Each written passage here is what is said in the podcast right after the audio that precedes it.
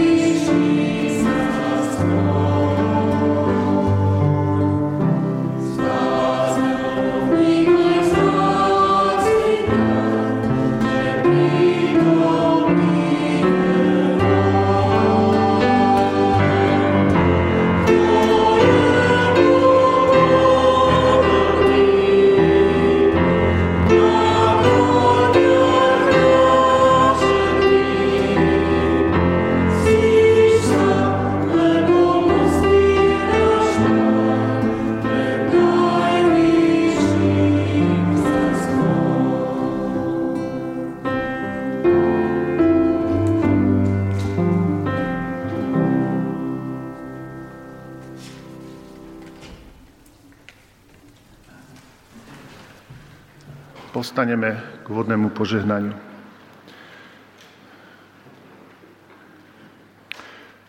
Nech nám všetkým, hľadajúcim aj hľadaným, utekajúcim aj bojujúcim, nachádzajúcim aj nájdeným, ďalekým aj blízkym, trojediný Boh udeví milosť a požehnanie.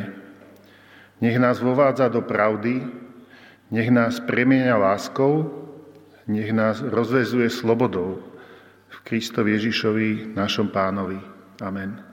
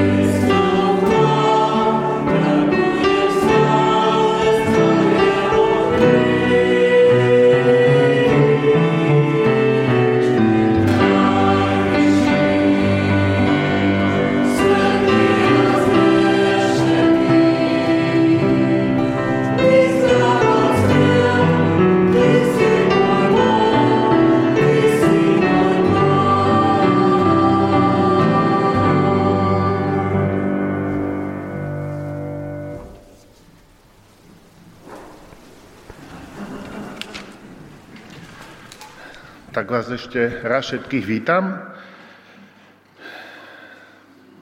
Neviem, ako prežívate vy posledné dni, týždne, ale musím povedať, že moje vnútro je veľmi smutné. A často mám problém sa sústrediť na prácu v robote. Možno, že sme sa tešili, že COVID, lockdown, všetky opatrenia pominú a že budeme sa vrácať pomaly do normálu. Ale 24.2. sa všetko zmenilo.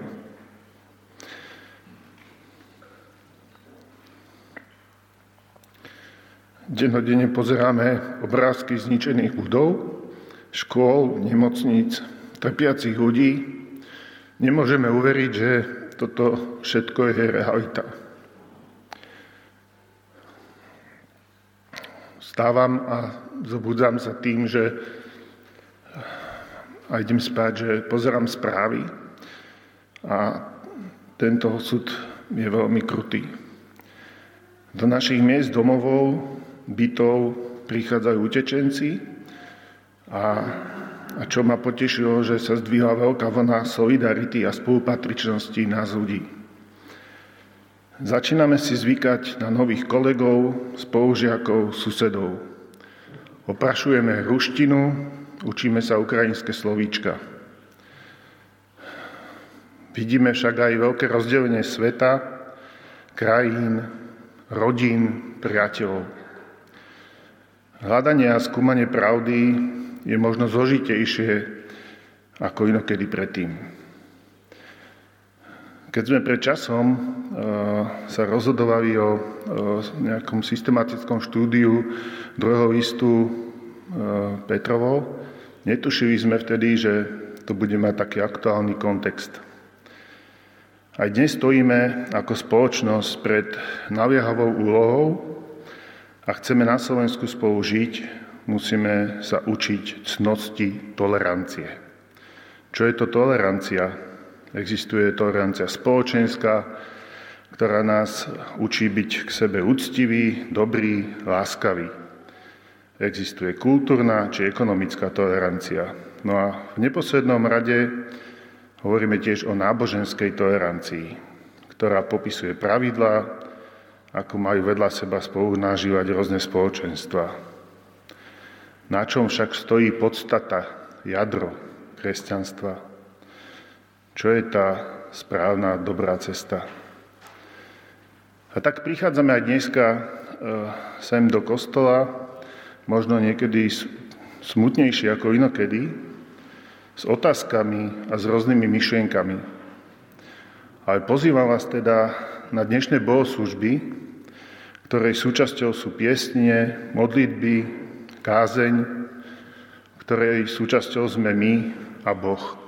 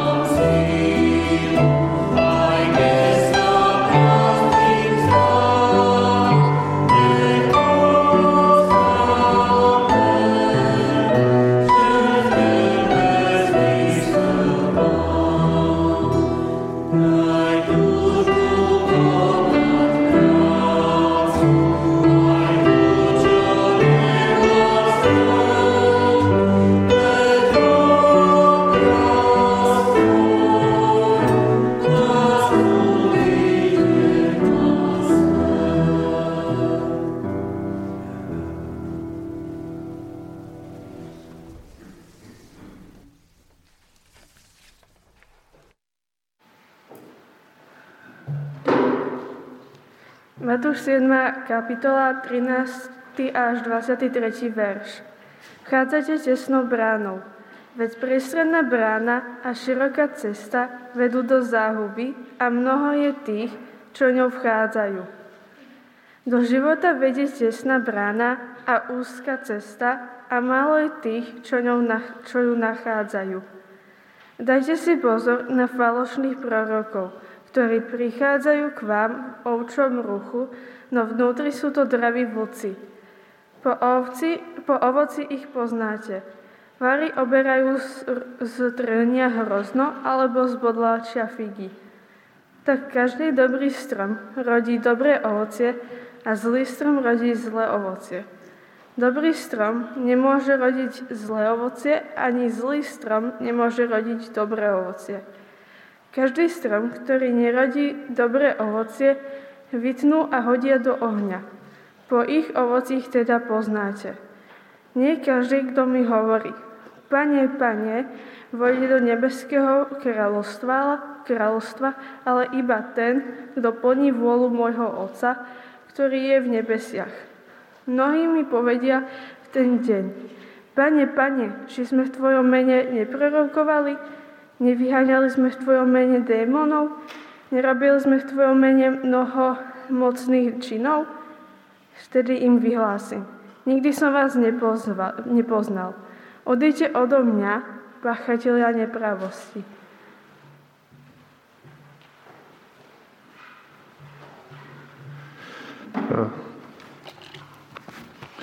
Dnešný deň e, je, e, máme také od Medzinárodnej Federácii Slobodných evangelickej cirkví výzvu e, za modlitby a pôst e, za Ukrajinu.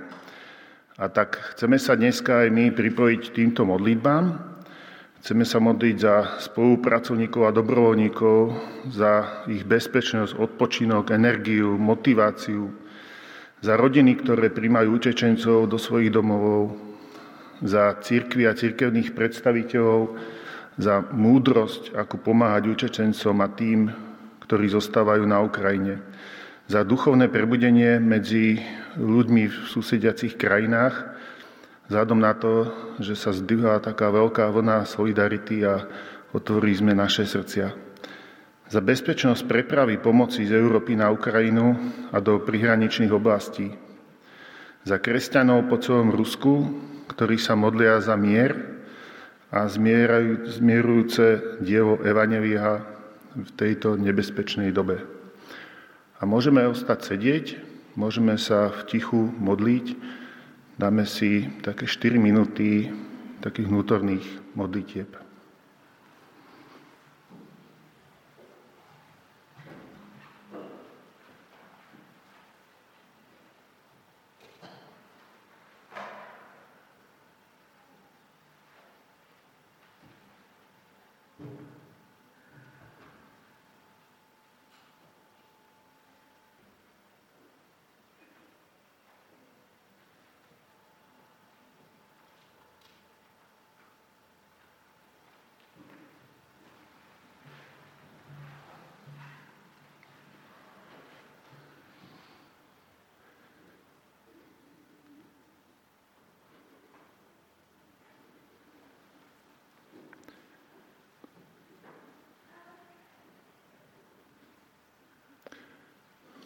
No, môžeme sa postaviť a po osobných modlitbách e, sa môžeme pripojiť aj k prímluvným modlitbám. Za každou prozbou, ktorú vyslovím, tak môžeme spolu povedať, Pane, zmiluj sa.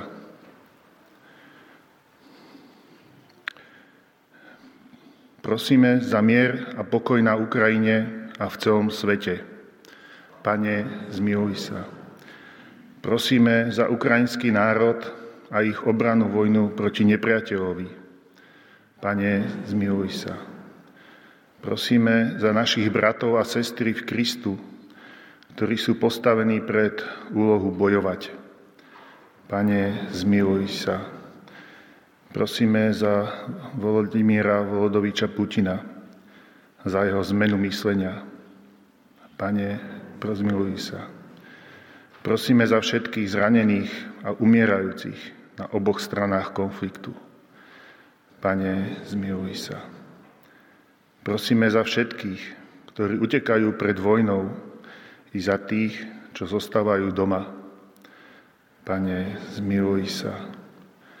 Prosíme za všetky rozdelené rodiny, kde muži, muži museli narukovať. Pane, zmiluj sa. Prosíme za rozbombardované mesto Mariupol a ďalšie mesta a obce, kam padajú rakety. Pane, zmiluj sa. Prosíme za všetkých statočných vodičov, ktorí dopravujú humanitárnu pomoc do vojnou postihnutých oblastí. Pane, zmiluj sa. Prosíme za všetkých, ktorí sa starajú o utečencov, hľadajúcich dočasný alebo trvalý domov. Pane, zmiluj sa. Prosíme za všetkých učiteľov, pedagógov a ľudí vo vedení škôl, ako aj naše deti, aby si im dal múdrosť a lásku pri príjmaní ukrajinských detí. Pane, zmiluj sa. Prosíme za všetkých politikov sveta, ktorí sa snažia riešiť situáciu. Pane, zmiluj sa. Prosíme tiež za všetkých novinárov, spravodajcov, blogerov, aby vždy stáli na strane pravdy. Pane, zmiluj sa. Pane Ježišu, 70 rokov sme neboli tak blízko vojny. Preto znova prosíme za pokoj a mier na Ukrajine a v celom svete. Pane, zmiluj sa. Môžete sa posadiť.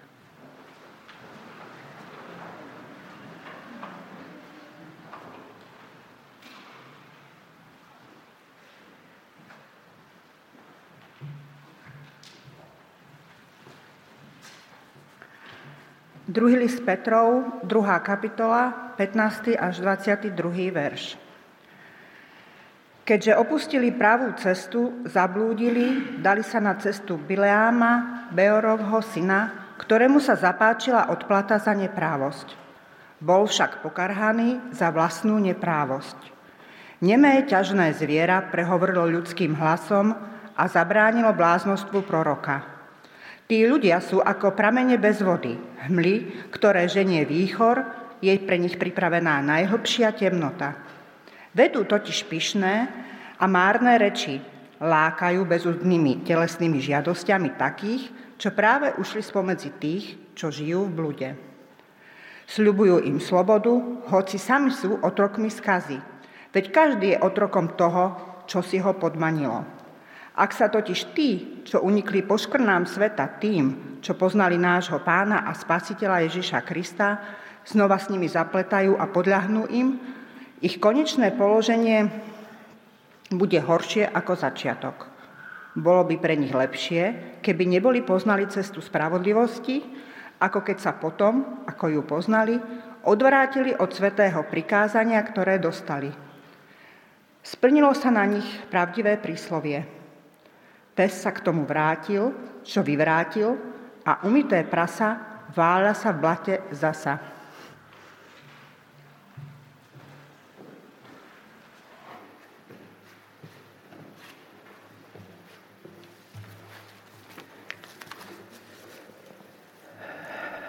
Prajem vám, bratia a sestry, požehnanú nedelu. E,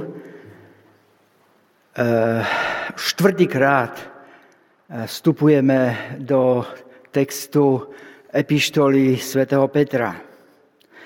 Rozmýšľať nad dnešným text, textom v kontexte, ktorý žijeme, mi prišlo ako ignorovať súčasnosť a žiť si niekde v bubline svoj život.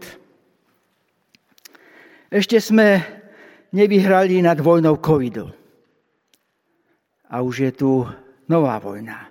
Vojna, ktorá hrozí, reálna voda, vojna, ktorá sa pri, približuje až k našim hraniciam.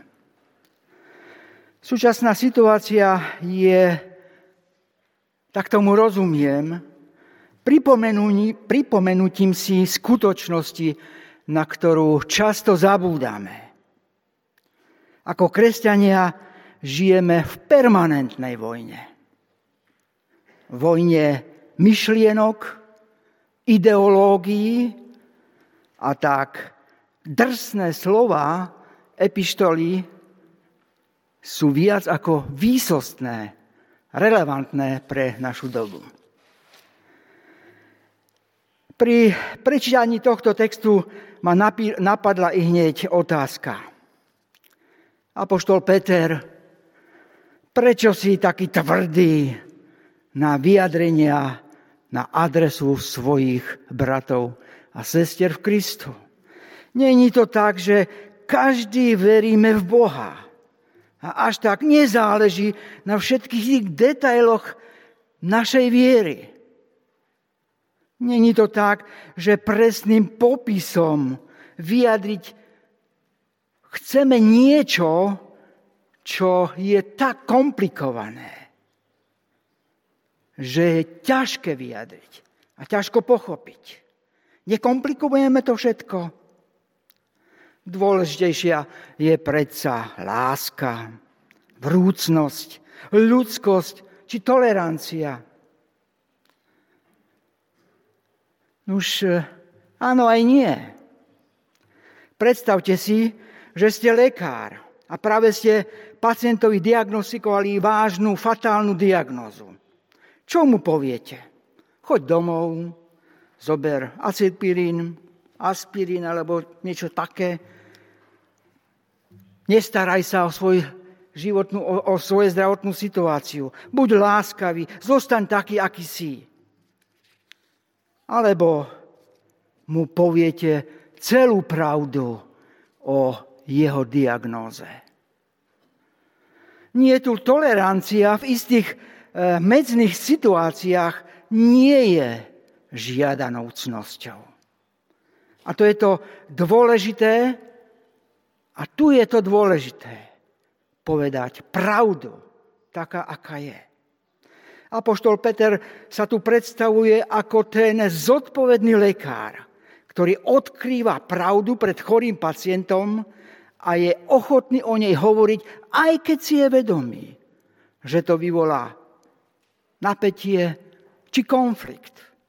Upozorňuje na nebezpečenstvo falošného učenia – kresťanských komunitách a na učiteľov, ktorí ho predstavujú.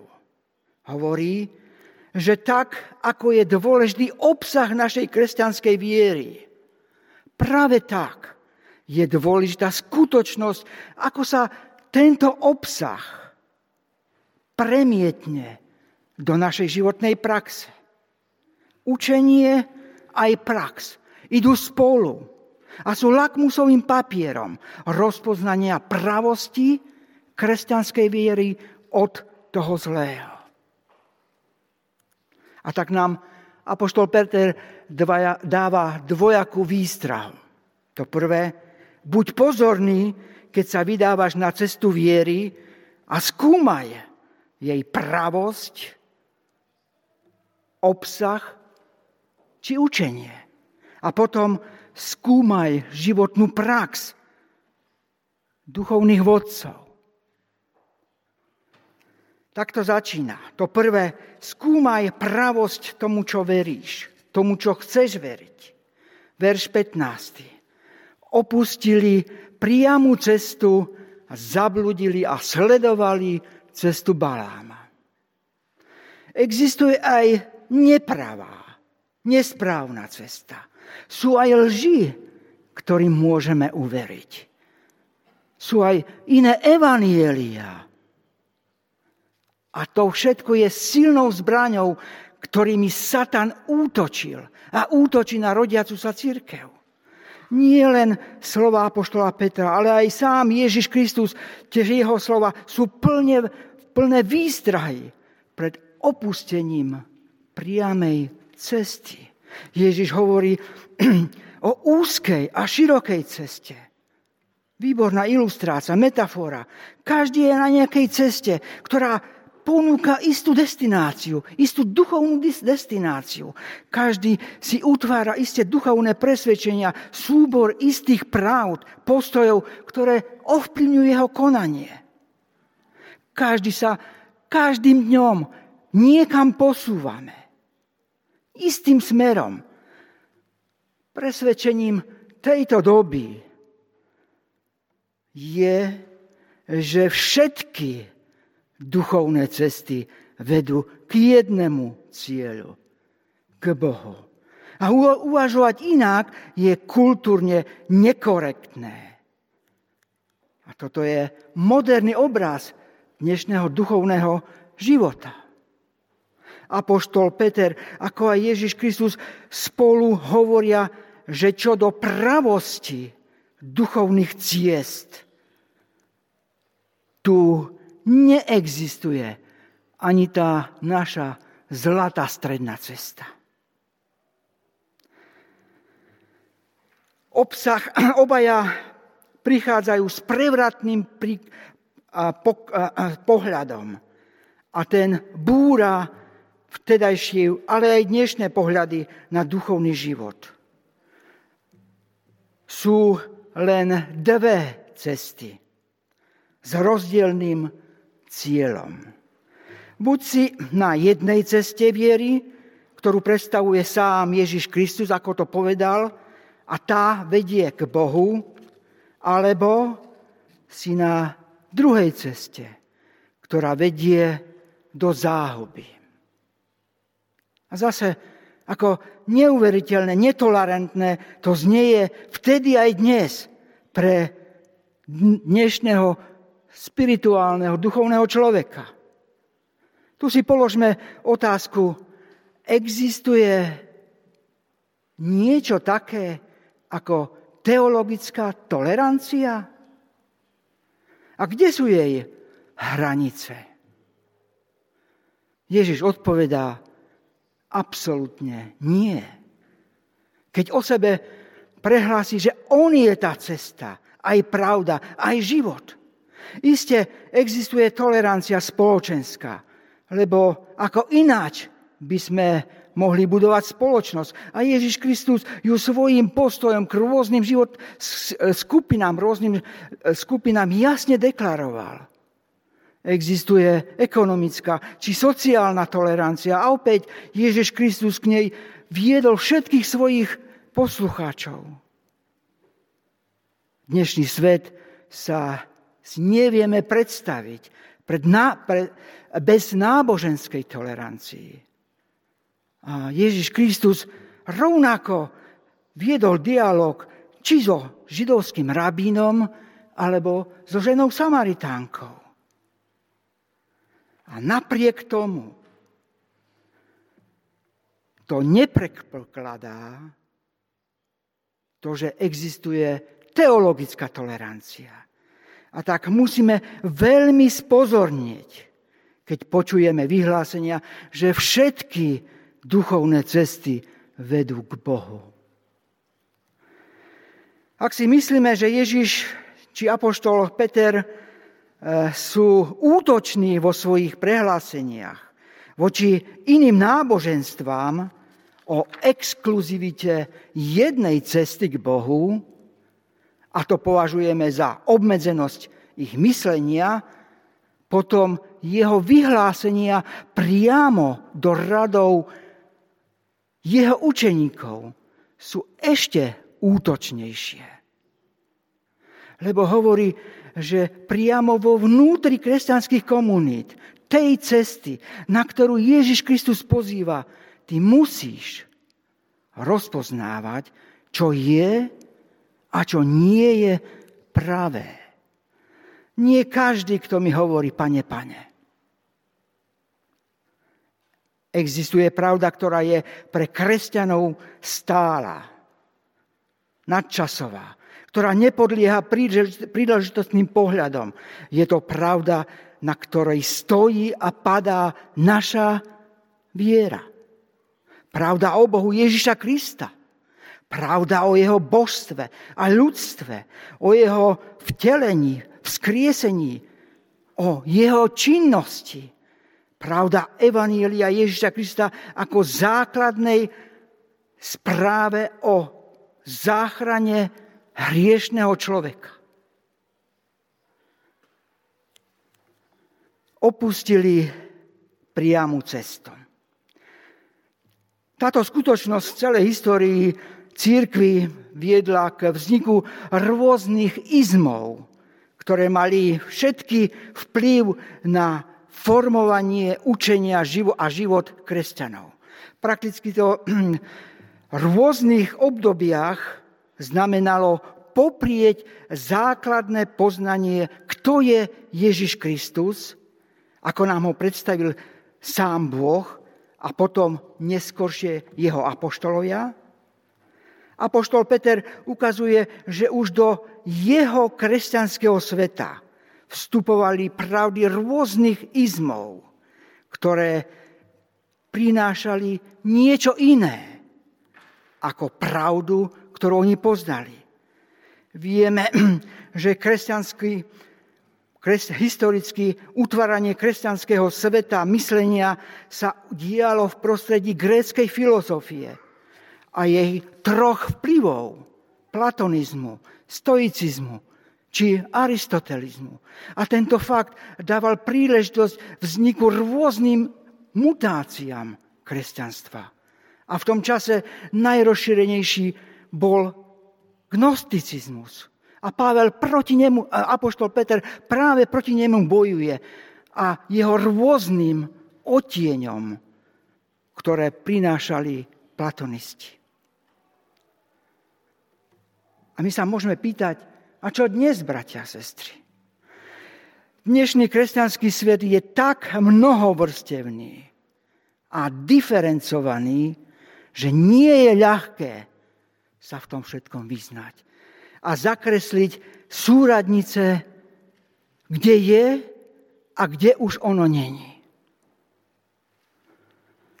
Veď e, sami to poznáme z praxe, keď e, naše ponímanie biblického kresťanstva je častokrát už či čítaním, počúvaním, alebo priamo v dialogu konfrontované a spochybňované inými vyhláseniami, inými pravdami kresťanstva, ktoré sme my počuli. Nuž, ako sa v tom všetkom zorientovať? Čo by malo byť tým referenčným bodom, ku ktorému všetko môžeme vzťahovať? Čiastočne som to už naznačil. A doplním svoj pohľad, ako to ja vnímam. A pri všetkých tých otázkach si ja kladiem tri otázky, ktoré mi pomáhajú rozpoznať, čo je a čo už nie je pravda. Prvé je to postoj a pohľad na Božie slovo. Ako na Bohom inšpirovanú a vdychnutú autoritatívnu a záväznú normu pre môj život. Tento postoj stojí v protiklade tým postojom, ktorí spochybňujú autoritu aj autora Božieho slova. A majú nízke vedomie hodnoty Božieho slova. Počujeme vyhlásenia, že Biblia je úžasná kniha, obsahuje veľa múdrosti, veľmi dobré pravidlá. Ale celkovo nie je knihou pre dnešok jej expiračná doma platnosti už, už uplynula. To, čo je dôležité, sú naše pocity a skúsenosť. A tá a tie by mali byť jedinou normou pre náš duchovný život. Alebo počujeme dnes vraj, musíme sa učiť inému čítaniu Božieho slova. Nie historicky, ale symbolicky a alegoricky. To je to prvé. Potom je to, potom je to postoj k Ježišovi Kristovi. Ako osobe, Božieho božstvu a ľudskosti. Boží syn a syn človeka. Kresťanstvo nie je o tom, o našich predstavách o Bohu, ale je o tom, ako sa sám Boh predstavil. A urobil to v osobe svojho syna, Ježiša Krista. A tak jadrom kresťanstva je Boh Ježiša Krista. Vtelený, ukrižovaný, vzkriesený, ktorý ponúka úplnú zmenu života hriešného človeka. Novodobé kresťanstvo a jeho prúdy pobádajú nás na reinterpretáciu týchto pohľadov. A tak sa božstvo, ako aj jeho historicita Ježiša Krista, musí prehodnotiť. Ako aj jeho poslanie, lebo tie sú pre súčasného človeka nepriateľné a útočné na jeho rozum. A tak treba urobiť ich straviteľným. A tak sa aj vytvára nový jazyk, ktorý bude straviteľnejší pre poslucháčov. Hovoria, že je treba reinterpretovať aj úlohu morálky, ako sa nám predstavil, ako ju nám predstavil Ježiš Kristus a v dnešnej dobe ju redefinovať a hlavne nové postoje, napríklad k sexualite. A tak silný je tlak, aby biblický postoj k rôznym otázkam sa prehodnotil v kontexte dnešnej novej kultúry, novej situácii. Ale predovšetkým nové kresťanské prúdy konzervatívcom, teda aj mne, vytýkajú, že tak, tak sme posadnutí definovaním a riešením hriechu človeka cez príbeh Ježiša Krista z Nazareta, že nám všetkým uniká oveľa väčší obraz kresťanstva, ktorý je predstavený príbehom mystického, univerzálneho, kozmického Krista, kde ten príbeh Ježiša z Nazareta je len časovo obmedzený a obsahom takmer nepodstatný v porovnaní s kozmickým Kristom. A potom je tá tretia otázka. Postoj k ústrednej myšlienke Evanielia. Ako spasenie človeka cez obed Ježiška Krista. A ten je znovu napadaný novým prúdom kresťanstva, posunutý a zúžený na uskutočňovanie sociálnej spravodlivosti v spoločnosti.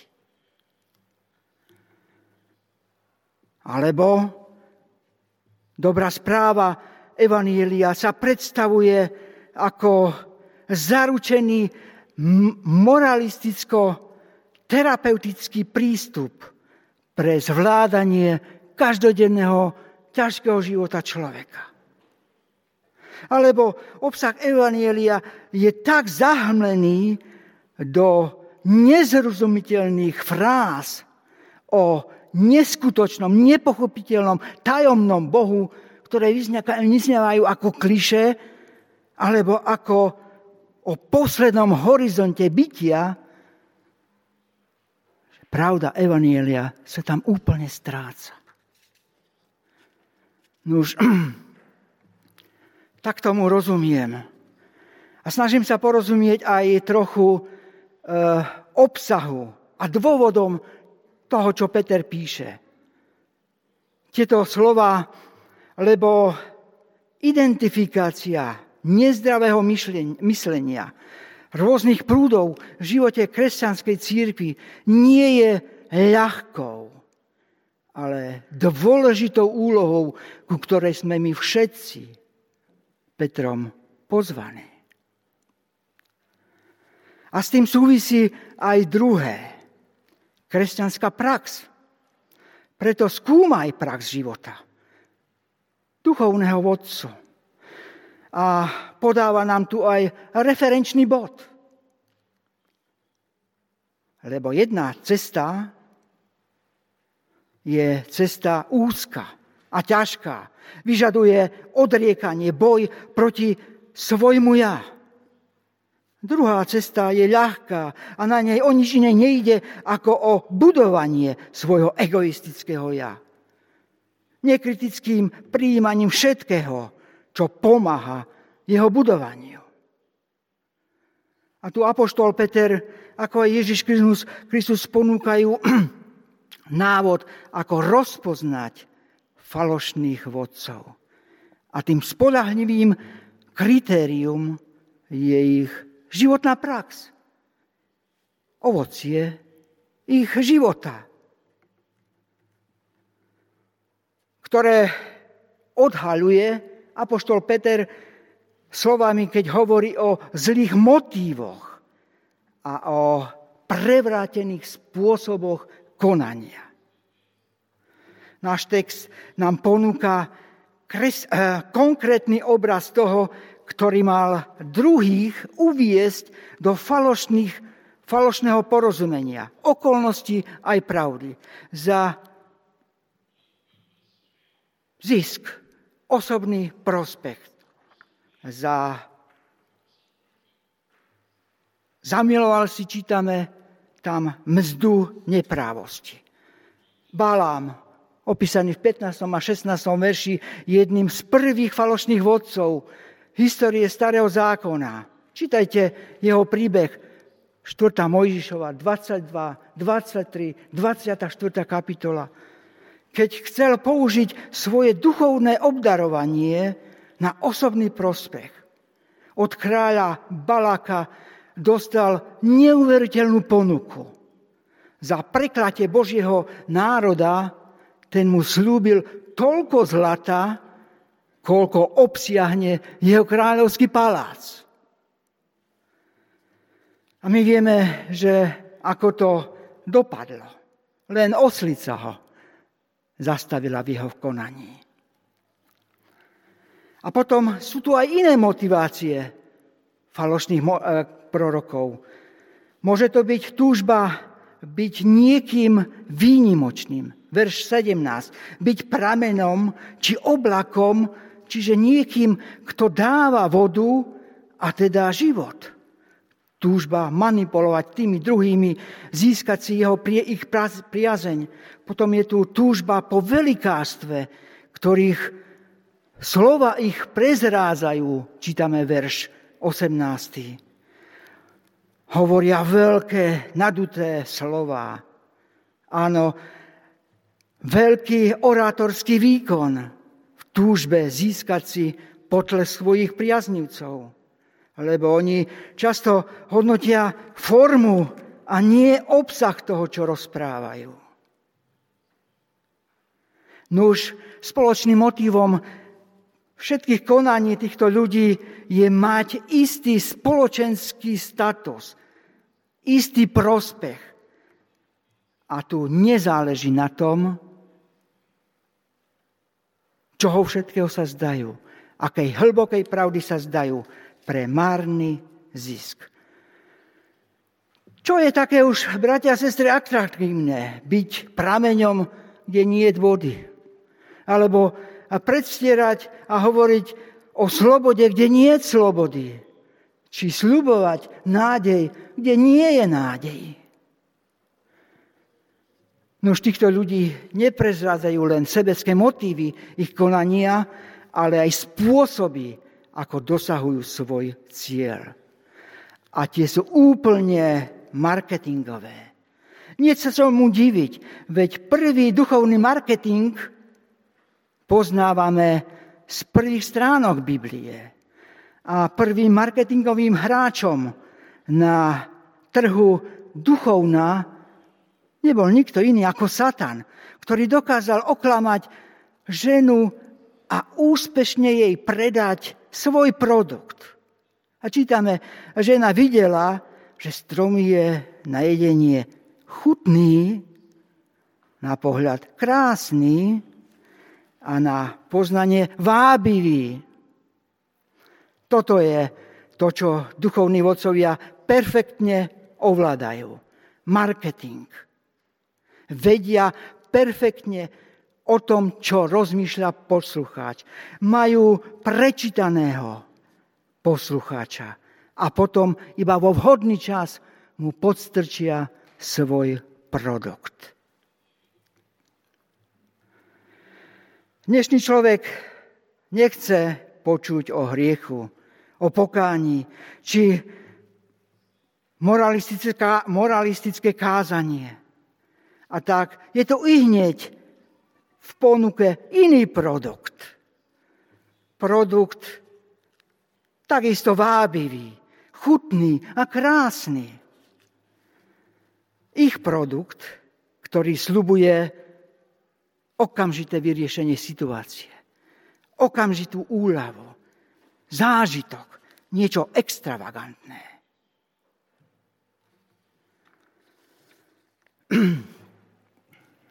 A tak i hneď tu za rohom, nemyslím priamo, máme a rastú mnohé kresťanské centrá, duchovné, wellness centra nazývame to, kde vám namiešajú taký nápoj, taký duchovný nápoj, ako si práve žiadate. Podľa tej vašej chuti. Dokonca vám vystrihnú aj vlastného Boha podľa vašich mier. A tak v ponuke je kresťanstvo na spôsob spirituality východu, či orientálnej spirituality, či kresťanská yoga a tak ďalej. Mohol by som pokračovať.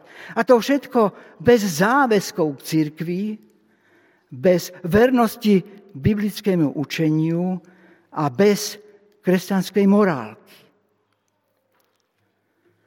Falošní učiteľia poznajú stratégiu správnej komunikácie, ako predstaviť svoj produkt. Vytvárajú iluzórnu diferenciáciu tam, kde by tá diferenciácia vôbec nemala byť. To, čo ponúka kresťanská komunita a to, čo ponúkajú oni. Dobrým a veľavravným príkladom toho je výpoveď Anity Radik zo sekulárnej oblasti. Hovorí, ja neponúkam ilúziu telového oleja, ponúkam skutočný telový olej. Ostatní ponúkajú ilúziu produktu.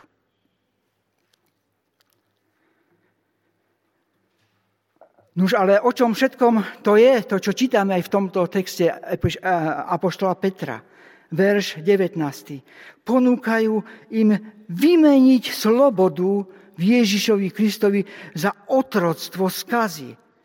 To je zbyť otrokom týchto ľudí, ktorí sú sami otrokmi skazy. Alebo verš 18. Vedú ľudí k pôvodnému sebeckému rozmýšľaniu a konaniu. Nie k raste v kresťanských cnostiach, charakteru. A to, čo je prekvapujúce na tom je to, že sa toto všetko môže stať aj u tých, ktorí poznali nášho pána Ježiša a spasiteľa Krista. Verš 20. A ich konečný obraz nachádzame potom vo verši 22 pes sa k svojmu, musím si to zobrať, okuliar, aby som to správne prečítal, pes sa k tomu navráti, čo vyvrátil, umité prasa vaľa sa v blate. Nož, bratia a sestry, o čom to všetko dnes je? Čo máme vlastne s tým urobiť?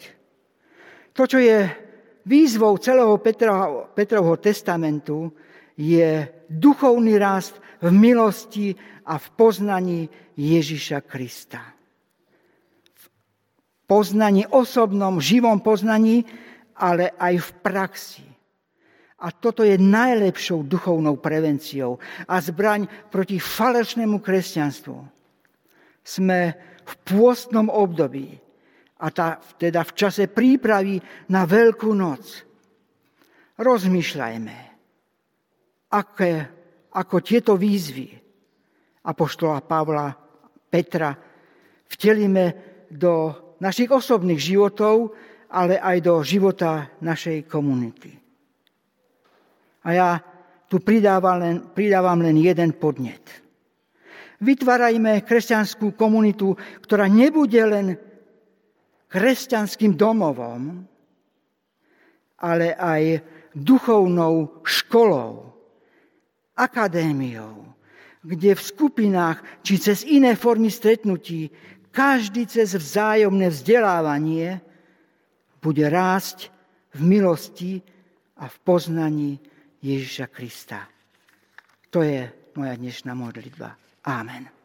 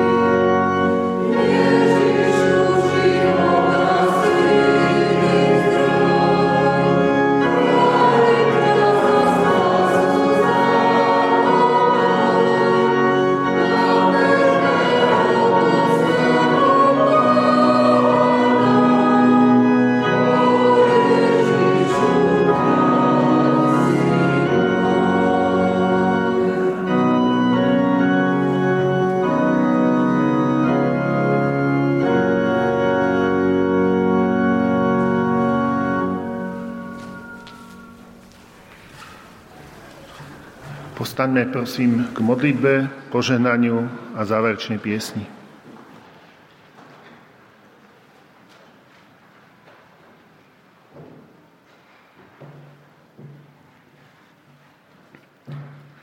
Náš Pane, ktorý si v nebesiach, ďakujeme Ti aj za také tvrdé slova, ktoré sme mohli počuť z Petrovho listu a uvedomujeme si, že slovo tolerancia je teraz také veľmi rozšírené a môže nás v mnohých veciach míliť a uvedomujeme si, že sú veci, kde potrebujeme poznať stále viac a viac to, čo ty od nás očakávaš, čo je tvoja vôľa do našich životov, aby sme neboli tolerantní voči veciam, ktoré nás môžu viesť k tomu, aby sme sa stratili v, na tej ceste za tebou. Tak ťa veľmi prosím o to, aby si nám dal v tomto smere múdrosť, ako toto rozpoznávať. Ale zároveň je veľa vecí, keď je potrebné byť tolerantnými a rozumieť ľuďom, ktorí sú okolo nás, rozumieť, prečo ich konanie je také, ako je. A daj nám tak pokoru, aby to, že si myslíme, že máme pravdu a poznáme ju, nás neviedlo k tomu, že by sme neboli schopní tolerovať a vnímať to, čo oni potrebujú. A tak ťa veľmi prosíme o múdrosť, ako sa správne pohybovať po tejto hrane. Po hrane tolerantnosti a netolerantnosti podľa toho, čo je správne. Amen. Amen. A pokoj Boží, ktorý prevyšuje každý rozum, nech chráni vaše srdcia a mysle v Kristovi Ježišovi, našom pánovi. Amen.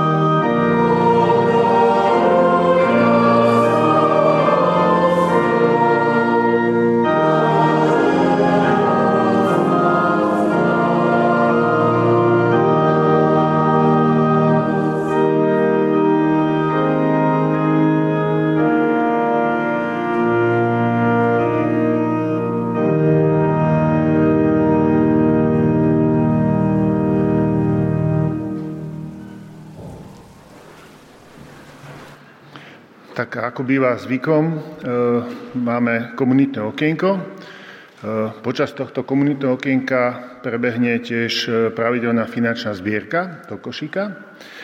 A na úvod tohto komunitného okienka chceme sa vrátiť k pomoci utečencom z Ukrajiny. Najprv si pozrieme taký krátke video od našej zborovej koordinátorky Slávy Markušovej. Volám sa Slava Markušová pomáham v našom zbore s koordinovaním pomoci pre ukrajinské rodiny. Minulý týždeň sme riešili nejaké rodiny, ktoré potrebovali krátkodobú pomoc, ktoré išli ďalej a potrebovali len prespať pár nocí. Tiež sme v spolupráci s Betaniou Senec umiestnili dve rodiny na dlhodobejšie tie rodiny, ktoré len idú okolo, tak tým vieme veľmi flexibilne pomôcť. Väčšia výzva je momentálne pred nami, ako pomôcť mnohopočetným rodinám, ktoré potrebujú dlhodobé ubytovanie.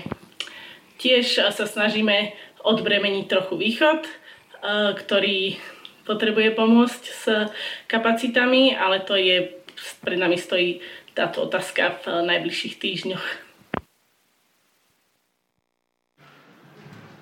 Tak a tu máme aj kontakt, aby ste vedeli, že ona je e, taký koordinátor tejto pomoci za nás zbor, takže si poznačte. A zároveň e, máme e, možnosť tu privítať aj z, našich, z našej školy Narnia riaditeľku Soniu Poprodskú a Venu. Pre nich je samotná výzva pomoc týmto ukrajinským deťom, tak už nechám im slovo. Dobrý deň, tak ďakujeme veľmi pekne za možnosť podeliť sa, ako sme my rozmýšľali, tak ako väčšina z nás o tom, čo môžeme urobiť, e, ako môžeme napomôcť v súčasnej situácii. A e, my sme si povedali, že my ako škola vieme vytvárať bezpečné prostredie, v ktorom sa e, deti dokážu v prvom rade vytvárať vzťahy a potom neskôr aj učiť sa. A tak sme sa rozhodli, že vytvoríme teda dve ukrajinské triedy, taká jedna trieda pre prvý stupeň, druhá trieda pre druhý stupeň, eh, kde sa pokúsime im najprv ponúknuť toto prostredie na stretávanie sa s, eh, s inými kamarátmi, na spoznávanie sa navzájom eh, a neskôr teda na učenie. Okrem toho, že, že v Narni máme teda deti, privítali sme aj niekoľko ukrajinských pani učiteľiek a tu máme taký odkaz jednej z nich.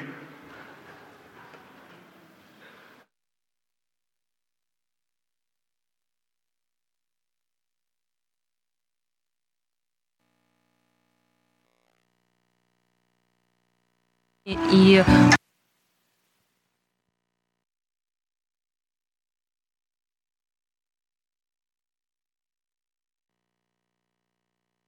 Мене звати Таня, я з України, з міста Києва. А я з своїми дітками була змушена залишити свою країну, свою сім'ю, свого чоловіка, своїх е, близьких, найдорожчих друзів е, в Україні і поїхати за кордон заради е, безпеки моїх маленьких діток. Якщо ви знаходитесь тут, я розумію, що ви в такій ж Vlastne Táňa je jedna z našich pani učiteľiek, ktoré sme zobrali ku nám do školy. Zobrali sme štyri pani učiteľky z Ukrajiny. Pani učiteľku, ktorá sa bude venovať deťom na prvom stupni. Ako sme spomínali, máme malotriedku, to sú deti od prvej po štvrtú triedu a potom druhú malotriedku vlastne od, od 5. po 8. ročník. Eh, rozhodli sme sa umiestniť asi 30 detí v Narnii vzhľadom naše priestory aj vzhľadom naše organizačné kapacity. Momentálne máme 27 detí a mnoho rodinku na, na nás sa obracia a sú vlastne na, takej, na takej čakačke, na takom, na takom zozname. Eh, v pondelok keď sme začali e, tento spoločný deň, tak sme pozvali na také slávnostné otvorenie jednak e, tie deti, jednak e, maminy, ktoré s nimi prišli, ale aj hostujúce rodiny. Bol to veľmi silný zážitok, keď sme opäť mohli v tejto dobe, ktorú nám aj Omikron umožnil byť spolu v jednom priestore, Predstavili sme sa ako vedenie školy, predstavili sme sa, o čo nám ide, aké bezpečné prostredie chceme tým deťom vytvárať. Predstavili sa tie pani učiteľky, ktoré sa budú deťom venovať. A, bol to naozaj veľmi silný moment hovoriť o tom, že tu je nejaká škola, ktorá vytvára bezpečné prostredie. Zdvihla sa aj veľká vlna solidarity u nás v škole, tí narnísky rodičia, nie len tí, ktorí niekoho ubytovali, ale práve tí ostatní, ktorí chceli prejaviť inú formu pomoci, sa začali podielať napríklad na príprave desiat pre deti a olovrantov, nosia na maminy na, e, urobené žemle, napečené koláče, ovocie. Mm, zároveň sa zdvihla taká vlna solidarity, čo sa týka oblečenia, že máme taký zdieľaný link, kde rodičia môžu nakúpiť cieľene oblečenie pre dane detí, lebo tie maminy, ktoré u nás majú umiestnené deti, pre tie deti nemajú naozaj nič, majú len to zimné oblečenie a napriek tomu, že v meste sú možnosti, kde si môžu ísť vyzdvihnúť veci, je fajn, keď vlastne nieka slovenská rodina cieľene nakúpi oblečenie tomu dieťaťu. A z tohto miesta by som veľmi rada e, vlastne poďakovala aj Milenke Uhlíkovej, ktorá sa stala takým koordinátorom pre našu školu, ktorá komunikuje vlastne na dennej báze s tými hostujúcimi rodinami, aj s tými vlastne maminkami. Len poviem, že e, uvedomujeme si, že toto je malá kvapka oproti všetkým deťom, ktoré prišli na Slovensku na Slovensko, ale v súlade s tým, že naša misia hovorí, že chceme rozvíjať deti eh, k zodpovednosti k sebe, druhým a svetu, tak pre nás to bola taká eh, také tá realizácia toho, čo chceme vlastne s deťmi žiť, že trochu sa my uskromníme a hľadáme priestory, ako aspoň teda niekoľko, v súčasnej dobe 30 detí dokážeme Eh, medzi nami privítať, udomácniť a nechať ich zažívať zase radosné chvíle. A už aj tie prvé momenty hovoria o tom, že tí ukrajinské deti sa veľmi tešia, sú šťastné, učia sa po slovensky, snažia sa s nami rozprávať po slovensky, pýtajú sa, kedy dostanú domáce úlohy a kedy sa budú viac učiť. Takže tešíme sa, že že toto môžeme medzi nami zažívať a verím, že aj my, Slováci sa a slovenské deti môžeme od nich veľa učiť. Ja mám ešte možno jednu prozbu, že v súvislosti s tým, akí sú životaschopní, tak e, veľmi sa nás pýtajú, kedy ich začneme učiť e, lepšie slovenský jazyk, takže toto je teraz pred nami taká výzva nájsť pani učiteľku alebo pána učiteľa slovenského jazyka, ktorý by práve tieto ukrajinské deti pomohol im lepšie sa začleniť ešte do našej komunity. Takže toto je teraz to, čo hľadáme a veríme, že sa nám bude dariť úspešne v tomto našom projekte.